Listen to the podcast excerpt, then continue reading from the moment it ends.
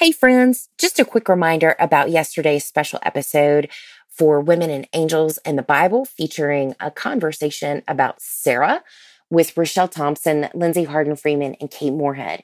We hope you'll look back in the queue and make a special date with those great ladies and listen to this wonderful conversation. We hope you'll also share it with a friend. Today is Friday, May 8th.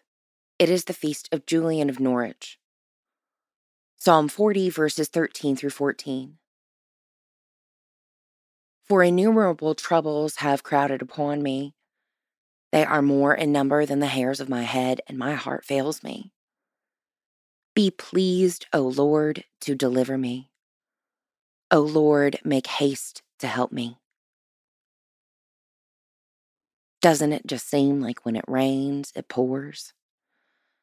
A bad day at work ends with a fussy child and a grouchy spouse and a car with a suspicious rattle.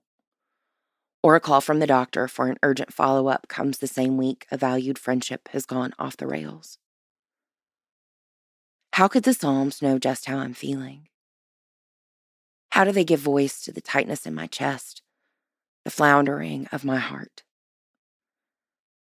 Other books come and go in the daily schedule of readings but the Psalms are a faithful companion.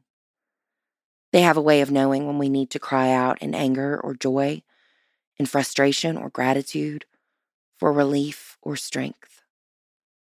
And in times when the wall seems too high of a hurdle, the Psalms provide the prayer most needed.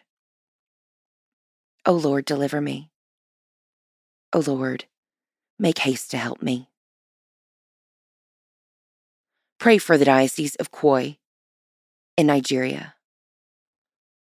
Moving forward, give yourself permission to pray God, I am overwhelmed. I need your help.